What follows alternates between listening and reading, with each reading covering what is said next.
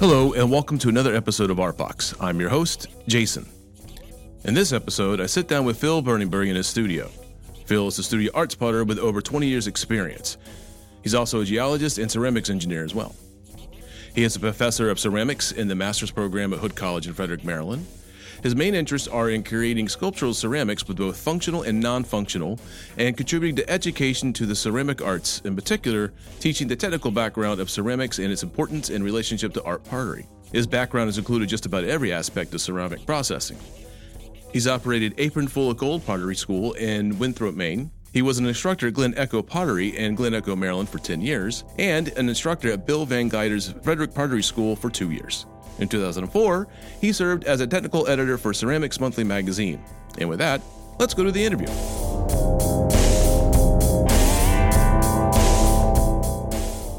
All right, well, Phil, I want to say thank you first and foremost for uh, sitting down with me and having an interview here in the studio. Happy to do it. I wanted to ask you first and foremost, uh, how did you get started in this path that you're on now? I guess it, and actually, ceramics was sort of almost a second or a diversion. Originally, I went to school for geology. My undergraduate and graduate degrees are in geology. And when I got out of graduate school, nobody was hiring geologists. So I just finished two years in, of graduate school, and I actually got to the point where I had $14 left in the bank, and I was looking at next year's tuition bills, and I thought, this isn't going to work. I'm going to have to get a job. So I, I, I was living in Boston at the time. I got a copy of the Boston Globe and looked in the, started looking in the health sections just for some place to start. And the first ad I looked at happened to be for exactly the specialty I had been doing in graduate school, which was X ray crystallography, which was the X ray analysis of minerals but it was in geology. And the, the job was with an aerospace company that wanted somebody to do X ray analysis of ceramics and advanced materials, aerospace materials. So I, en- I ended up leaving geology, or at least the study of geology, to go into ceramics. And basically, ceramics are just man made rocks. So it was a logical and a fortunate and just a logical transition. So then I ended up working for a succession of companies basically doing advanced ceramics research. So for 30 years, I worked basically in what I'd call advanced ceramics none of which has anything to do with clay. It's all, Really? there are other kinds of ceramics. Like, for instance, most people don't realize, but glass is considered a ceramic. So the field of all glass study is part of ceramics. Concrete and cement is actually part of ceramic. And so if it's not, if it's not a metal and it's not a plastic and it's not organic, it's basically considered a ceramic. So for 30 years, I worked for a variety of companies, basically doing either corporate research for industrial products or aerospace type research for government contracts. Um, but all basically these unique kind of specialized kind of ceramics. I worked, for instance, for one of the more recent ones, I worked on a small contract that was part of the tiles for the space shuttle. And I worked on, uh, remember the original Apollo heat, the Apollo vehicles with the heat shield, and I'd always show it re-entering with the heat shield. Yeah. I worked for the company that developed the heat shield. Oh, that's cool. Um, and I worked on um, development of ceramic armor tiles for the helicopters in Vietnam. oh, wow. I worked on development of the catalytic converter that's in your car. That's actually a chunk of ceramic or ceramic pellets that's in your car. I worked on that when I worked for Ford for a while. Wow. And I worked on turbochargers. I worked, they're making ceramic turbochargers because you can operate the, the engine at higher temperatures. Yeah. So I worked on the development of ceramic turbocharger rotors for automobiles. That was part of Ford and some of the other companies. None of these, these items were consumer products. These were basically all for industrial products or components of some kind of machine or some kind of device Yeah. or, or government research. So I ended up doing that for about 30 years. I was doing ceramics research, and I'd always been interested in, in arts and crafts, but I never, I never had a chance to study it very much in school, but I'd done mostly on the side. And about 30 years ago now, I was living down in, in Potomac and Bethesda area, Yeah. and I happened to go down to Glen Echo Park. Glen Echo Park, it's a great, it's a cultural arts park basically. It used to be an amusement park and then it was converted into a national park. And then it sort of transitioned into a cultural arts park. Yeah. Every year they have a couple of music festivals that are fantastic and they're free. They have an Irish music festival, which is like over a weekend, and people come from all over the country to participate in this. Oh. And they also have a folk music festival that they do the same thing, and they're free. And it's like three days long. So I happened to just go down there for the folk music festival, and I'm wandering around, and there's this pottery studio, and it's called Glen Echo Pottery. Yeah. And so I just I sort of wandered in because I I I'd been going to a lot of craft shows and things like that, but I wandered into the, the pottery, and, and a, one of the students there, a woman, kindly took about a half an hour to show me all around because I was interested in it because I've been doing ceramics for my job, although a different form. And so she was really really kind. She took me around, showed me everything, and I and I, I was instantly hooked. I've been thinking about a place where maybe I could take lessons, but I'd never found one. Yeah. The, the, the guy that operates, that operated then, and he still operates, is named Jeff Kirk. And he, does, he did a great job because one of the things he did with this studio, and this is like a lot of other studios where you can take classes, but one of the things that he did was he created an environment where, as a student, you got to feel like you owned part of the studio and you got to feel like you really belonged there. And he also had, um, he also, it was very unscheduled, so that basically once he got to know you, you could come in and work anytime you wanted to. So if you were taking classes there, you could literally, any other time that there wasn't something going on, you could go into the studio and work. He, he had a great sense of creating a community, and it was incredibly successful. So I was there, I, I took classes there, and then I ended up teaching, teaching classes The there. student became the master. I, well, I ended up, yeah, I ended up teaching there for about, but over a period of like 25 years altogether. And I only recently, about five ten years ago, when I moved away, I, I basically pretty much stopped my affiliation with the place. But that's where I, essentially I learned how to throw, or originally learned, learned the, the pottery. How how is your practice and your process? And you kind of somewhat hinted at that already. So you say you get inspiration from other artists from occasionally.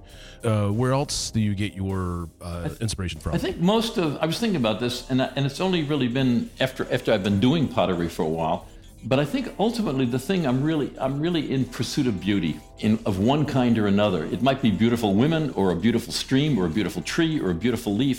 And I think really what I realize what I think my work is about, or what I like to do is create something that when I look at it will try to recreate in me and hopefully in maybe somebody else the same feeling of sort of amazement and wonder that I get when I see something. And so I'm, I'm not a I'm not a narrative person. You know, like some kinds of art basically tells a story, or some kinds of art is political. I have I have a lot of political views, but I, I I'm not interested in expressing them in the art. To me, the, the, the art, my art, and a lot of art to me is is reflecting and expressing and translating beauty of various kinds. So, so, a lot of my inspiration comes from nature.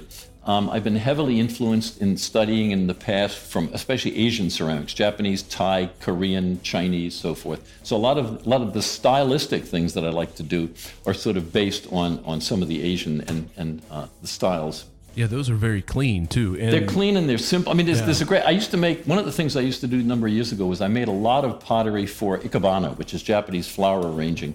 And I didn't do the arranging myself, but I had to learn a lot about it in order to make the containers for it. And there was a saying that one of the one of the women that I was working with who did ikebana said that American flower arranging is you have a vase and you see how many flowers you can get in the vase, um, and when you can't get any more in, you're done. Japanese flower arranging is you put flowers in a vase, and when you can't take any more out, you're done.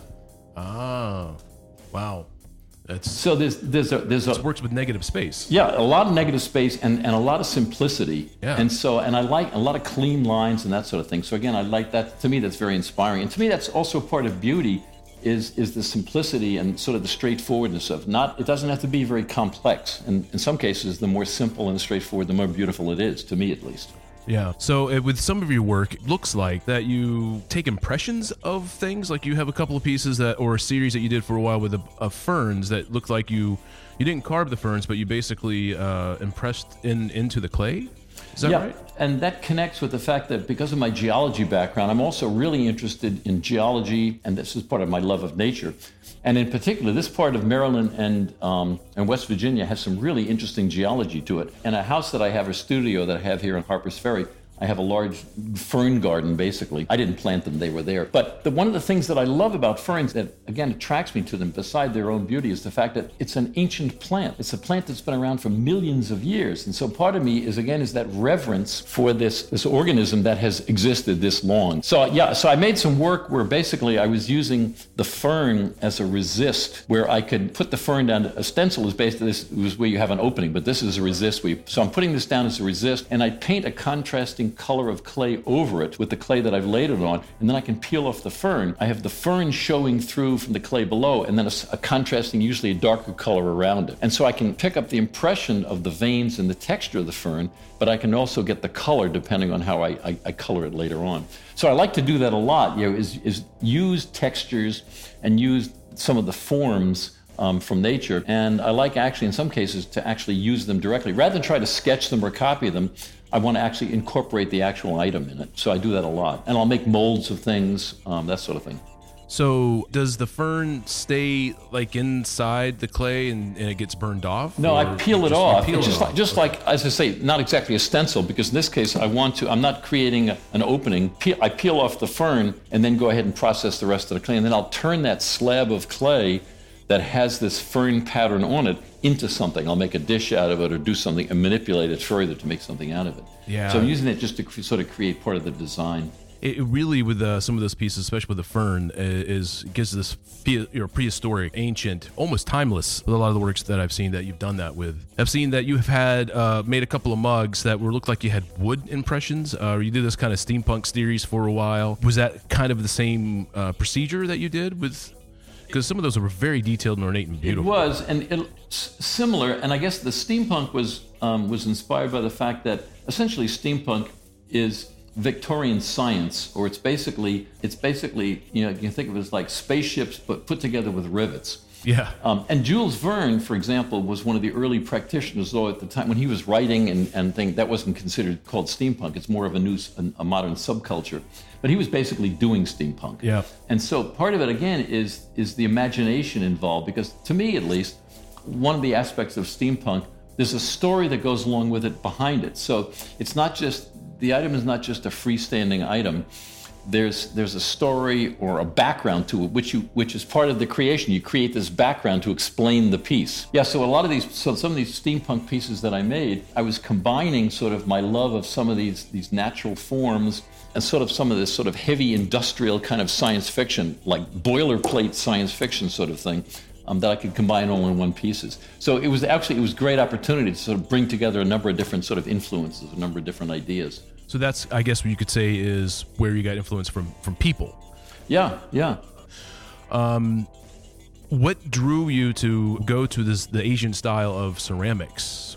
I think I again I think I have to give a lot of credit to Jeff Kirk, the guy that ran the fellow, the artist. He's a real artist. He's a potter and an artist that, that ran and still runs Glen Echo Pottery at Glen Echo Park, because he was strongly influenced by Asian and, and Japanese ceramics. And so when I learned, a lot of the early influences was from him. And then I learned more about it and, and kind of adopted it. I, I've often wondered if I had been exposed to a different sort of instructor or a different sort of approach to ceramics, whether I would have followed that or not. I, I don't know the answer to that, but it turns out that this really fit my personality anyway, so it was a perfect match. Because of my, uh, my engineering background, and, and so I've got a little different approach to making ceramic art, doing a lot of tests and a lot of exploration most of my work, I consider actually, I mean, I kid about it, but almost everything I make now is a test. Because in every single, and I'm not a production potter. If I make two things alike, that's a rarity. But so everything I'm, everything I make, I'm exploring something different. I'll make one of something and I'll decide I want to make some kind of a change to it, or, or I'm curious and say, well, I want what happened if I changed this? And so I'll make a change and I'll make another piece and explore that. So every single piece I make is in essence some kind of an exploration. And a lot of that, and I do a lot more testing of glazes and clay materials than I think than a lot of other potters do, only because I just uh, that's something I love to do, and it's in my ba- it comes from the engineering background and the research background, where you're constantly doing a lot of tests. Yeah, so I, I mean, and I, I keep I keep rigorous notebooks of everything. I just about everything I make, I have a I have a, in a notebook written somewhere, so that I can recall it. I've seen good examples of this where I might have done I developed a glaze or something 20 years ago, and I just developed it and I looked at it and said, yeah, that's nice, but I, I'm not sure what I want to do with it right now. And 20 years later, I might say, you know. I remember I had a blue glaze that would be perfect for this piece I'm working on now. And because of the, the, way I keep my records, I can go back and find it and I can recreate it. And to me, that's real, that works really well. The other thing I found also is I, I, literally have some pieces that I've worked on for 20 years. And I've made some pieces where I get them up to a certain point and I realize that I had intended to, to finish them a certain way with certain colors or certain glazes. And then when I got there, I thought, you know, that's not going to do it. It's not either my view of what the, the project had changed or I, I was able to get a more graphic idea of what it was going to look like. And I thought, no, I don't want to do that. So I'd put them aside and, and then I'd go on with other work and other research until I could think back about them, say, now, this would be suitable for this work. And I had a good example of that a while back. I had a platter that I made about 20 years ago, and I got it to the point where it was ready to be glazed and fired, and I really just couldn't decide what I wanted to do with it, and I didn't want to ruin it. And so I put it aside. 20 years after I made it, I wood fired it and finished the piece. And I've done that a number of times, putting things aside until I'm really decide what I want to do that's appropriate for the piece. Partially because of my, my industrial background, but also just because I'm curious. I've probably tried just about every ceramic process that there is at one point or another.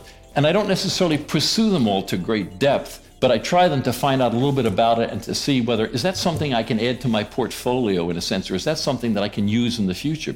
So that I have, I'm able to go back and say, yeah, okay, now I'm, I'm, I'm learning about wood firing, which I hadn't done for a long time. Now I'm learning about it, and then I can make the connection and say, ah, now this fits with my goals that I had for that piece 20 years ago. Only at the time I didn't know it because I hadn't even gotten into that field. So I do a lot of that also. So uh, when you refer to wood firing, how's that different from when I've seen kilns in, in a room? Uh, you have a room off to the side over here. I guess that plugs into the wall. That's electric. This is one of the other great things that I love about ceramics and pottery. There are so many different directions you can go. Pottery is an incredibly process-heavy art. There are so many different steps to making pottery or ceramic art and so many different processes involved. There's also a lot of science involved in it. And so there at every at every stage in the process you have almost an, an, unlimited variety of choices that you can make in terms of moving forward. And one of those, the final one, is the firing method. And so there are there are lots of different ways of firing the final ceramic where basically you're either maturing the glazes and creating this glass coating which which is the glaze and you're also helping the ceramic to get harder and denser and stronger. The different firing methods create different color palettes and different surface textures and different looks to the ceramic. So you have a choice of how you want to fire it depending on, again, this is another contribution you can make to the work in terms of the surface texture or the color. Now, a lot of people use electric kilns, but up until the early 1900s, everything was fired by burning something. Yeah. There were no electric kilns. That's a good point. So everything, everything, it might have been burned at a low temperature, like in a campfire, or it might have been in a big industrial furnace with wood or coal or gas, but everything was fired by burning something. So we can still do that. So we have electric kilns, we have gas-fired kilns. We have, I have a propane kiln in the backyard. You can fire kilns by burning wood. I have a small wood burning kiln. The goal is still the same to fire the ceramic and finish it and help the glazes mature and become that glassy coating and also add some color and texture to the work. But you have all these choices as to, again, how you want to add to the, that's part of the creation of the work. So you create something, um, let's say uh, a nice like sushi tray, tray for serving the sushi. You, so you made the trade. You, you let the clay dry out, right? Is that the I'm getting yeah, that? Yeah. Typically, I mean, the, the basic process steps is you make something out of the clay, whether it's thrown on the wheel or whether it's there's another whole area called hand building, which is everything but the wheel, yeah. or, or even sculpture. So you make something out of the clay, you dry the clay out, and that that can be a very involved process depending on what you're making. But you let it dry. Then typically you fire it the first time in the kiln and that hardens the clay and makes it handleable but it's not it's not its ultimate strength. Then you would put on a lot of the surface decoration maybe the colors and stains or glazes and then you'd fire it a second time to a lot higher temperature. And that does the final maturation of the clay and it gets to its final hardness and strength. Whatever you put on the surface coating also matures. And might become the glazes or the final stains. So in each one of those steps there are also sort of sub steps wow. Minimally I'm, i paint Mm-hmm. So I know a lot about that. To me, uh, ceramics and pottery has always been somewhat of a, a dark arts for me. It is, even if you're doing it. Yeah. what kind of advice would you give a fellow artist, a ceramic artist or potters or, or just general artists? Well, the one thing that I found, it's very practical, but the one thing I found, and I mentioned it earlier, is keep a record of what you do. When I started out doing this, um, and, and it wasn't just because I was, I was doing exploration and testing, but I'd make something, create something, and then later, and I think, well, I'll remember how I did it because I really liked the way it came out and I'll remember it. Yeah. And then it wouldn't take very long before I realized that I don't, I don't have the slightest idea what I did. It was bad in two situations. If I really liked it, I couldn't reproduce it. And to me, this would even apply to painting. If you're mixing paint on a palette or something and you create a color that you like, you'd like, to, I'd like to know at least, how did I do that so that yeah. if I wanted to do that, what, and even what brand of paint did I use? What materials did I use to create it? That is true. And so it's the same thing. So one thing I would really recommend is keep records, even though it's kind of a pain And you and a lot of people I know potters that I know that think it's taking them away from the creative process. And to me, it's a major because they're not actually sitting there working with the clay. You're sitting there doing book work essentially. But to me, it's a huge contribution actually to your creativity to be able to go back and look at what you did and see what went right, what went wrong, what did you do? If something really worked well, how did you do it? And I'm, I've been doing ceramics now for about over 30 years, and I've, i still go back and re, re, I have notebook. I have a file cabinet full of notebooks, but I still go back and refer to them because I'll remember that. Oh yeah, I did. I got this great glaze or this great form that I made 20 years ago or something. What was it? I want to pick up on it again. Yeah. So I'm constantly revisiting also old ideas and saying, well, you know, what? How much further can I take it? Yeah. At the time, I took it as far as I could. I thought that I could take it and something might happen. I might get an idea where I can say, you know, I can ex- I can bring this further along, but I need to go back to find out what I did, and then how can I pick it up and, and continue it. So that's one thing I would recommend. I'd really recommend keep keep records, even though it's kind of tedious and you think it's it's a sidetrack and it's diverting you from making art. Yeah. But to me, it's a, it's a, it's an important contribution. And the other thing I the other thing I'd say is don't be afraid to make mistakes and don't be afraid to fail because at least for me, I learn a lot more by my failures and then analyzing them afterwards and saying, okay, what happened? And is there and also is there some good in the failure? One of the things that's really interesting about ceramics is it's I think it's a little less controlled than some other art forms. There's still a lot of serendipity in ceramics, especially when it comes to the firing process. We have a fair amount of control, but not absolute total control, which is a good thing. And so happy accidents happen. And again, you want to know, you want to be able to look at it and say, well, okay, this, this is a complete failure, except for the fact that I got this certain color that developed on this side of this piece, and I don't know why, but I've never seen it before, and I'd like to use that. So to me, the failure and the exploration is also a really important part of it is get out of the box. Don't just don't just don't just keep doing what you're comfortable with doing.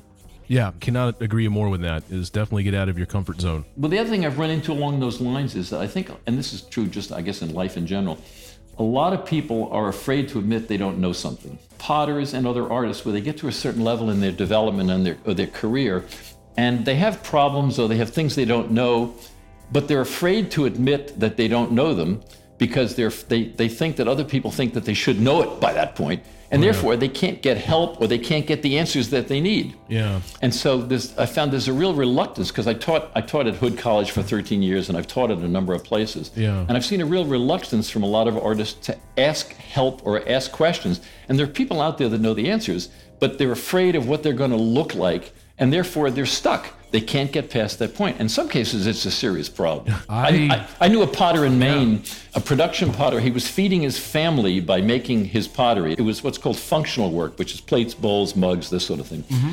And I went and visited him one time, and he had an enormous scrap pile outside his pottery, of smashed pottery. And I said, I was trying to be tactful, but I said, you know, you've, a lot of things are not coming out. And he said, yeah. He said, I lose about a third of my work which I was stunned. And he just said, Well, that's the pottery business. And I said, No, it's not the pottery business. and so we talked for a while, and I said, Well, would you mind if I made a suggestion? Because and I said, Well, show me your process. And it turns out he was drying things wrong or in a, not in the best way. And the problem with a lot of another this is another thing unique to ceramics is a lot of the problems don't show up until the very end. Ah. And so we, even when he was drying his pots, a lot of his pots were cracking but they, that wasn't showing up until he fired them. Well, at that point, he's got his full commitment of time and materials and money and energy in the pots, and then he discards them. That's one of the unfortunate things about ceramics. That happens a lot. But it was a simple thing, and, and that he had accepted this method he was doing the drying, and he didn't, and he sort of didn't go any further. So he was just living with this problem, and I was stunned because he was that was that was their only source of income was the pottery that he made, Yeah. and a third of it he was throwing out. Oh, geez. Yeah, I So. I, I know where you're coming from. I agree with you. There's nothing wrong with not knowing what you don't know and, and admitting that. Uh, I know in my own practice, I definitely don't know everything. And I usually tell people that all the time. It's like, I don't know. Let's find out. Right. And, I think the important thing is let's find out. Yeah, and I look at it too is that I am continuing to learn as well. Mm-hmm. It is a process that should not be stagnant. Once you've gone to school and learned how to do something, or taken classes, learn how to do it, you should continue to keep growing and learning. Which is uh, kind of a great segue about Washington Street uh, Studios. Mm-hmm. So, how did you and uh, briefly tell us who Dennis is? But uh, how did you and Dennis kind of came up with this idea of Washington Street Studios? Well, Dennis Dennis is my partner, Dennis Stark. Is my partner in developing the studio. And he and I were both members of the Potters Guild of Frederick. And we got talking one time. We realized that talking together that both had an interest in recreating some kind of a community where potters could interact. Dennis and I kind of almost simultaneously were, were searching for something, and we had sort of the same idea. And we just started realizing that we were both also at a point in our lives and a career where we could do it, where we could afford to do it, and Yeah. we wanted to do it. Yeah. So I have a, my own little studio over in Harper's Ferry. I've been here for a few years. So I started thinking that maybe this would be a good area for a studio. And we both had this sort of longing again to sort of create some kind of a, of a community of artists. One of the things I realized that, and, and Dennis and I realized the same thing, there are a lot of artists around, well, all over the country, but even around here, a lot of artists. Yeah. But most of them work in isolation. Most of them working in their own little studio in their garage or their basement, and they have very little contact with other artists. Yep. And there's no mechanism other than a studio like this, where like Glen Echo or someplace we can take classes. There's no mechanism for people to get together. So one of one of Dennis's and my goals, we, we started off kind of independently thinking the same thing was. I'd love to recreate or create some kind of a community of artists where people could interact at a little different level, maybe than possibly at Glen Echo, where you, where you're not all beginning artists, but where you can develop and grow and still and, and interact with other artists and get inspiration and so forth. Wow. Well, with, with that, Phil, I, I want to say thank you for doing this interview. Um, Okay, so- well, it's been a pleasure. yeah, thank you.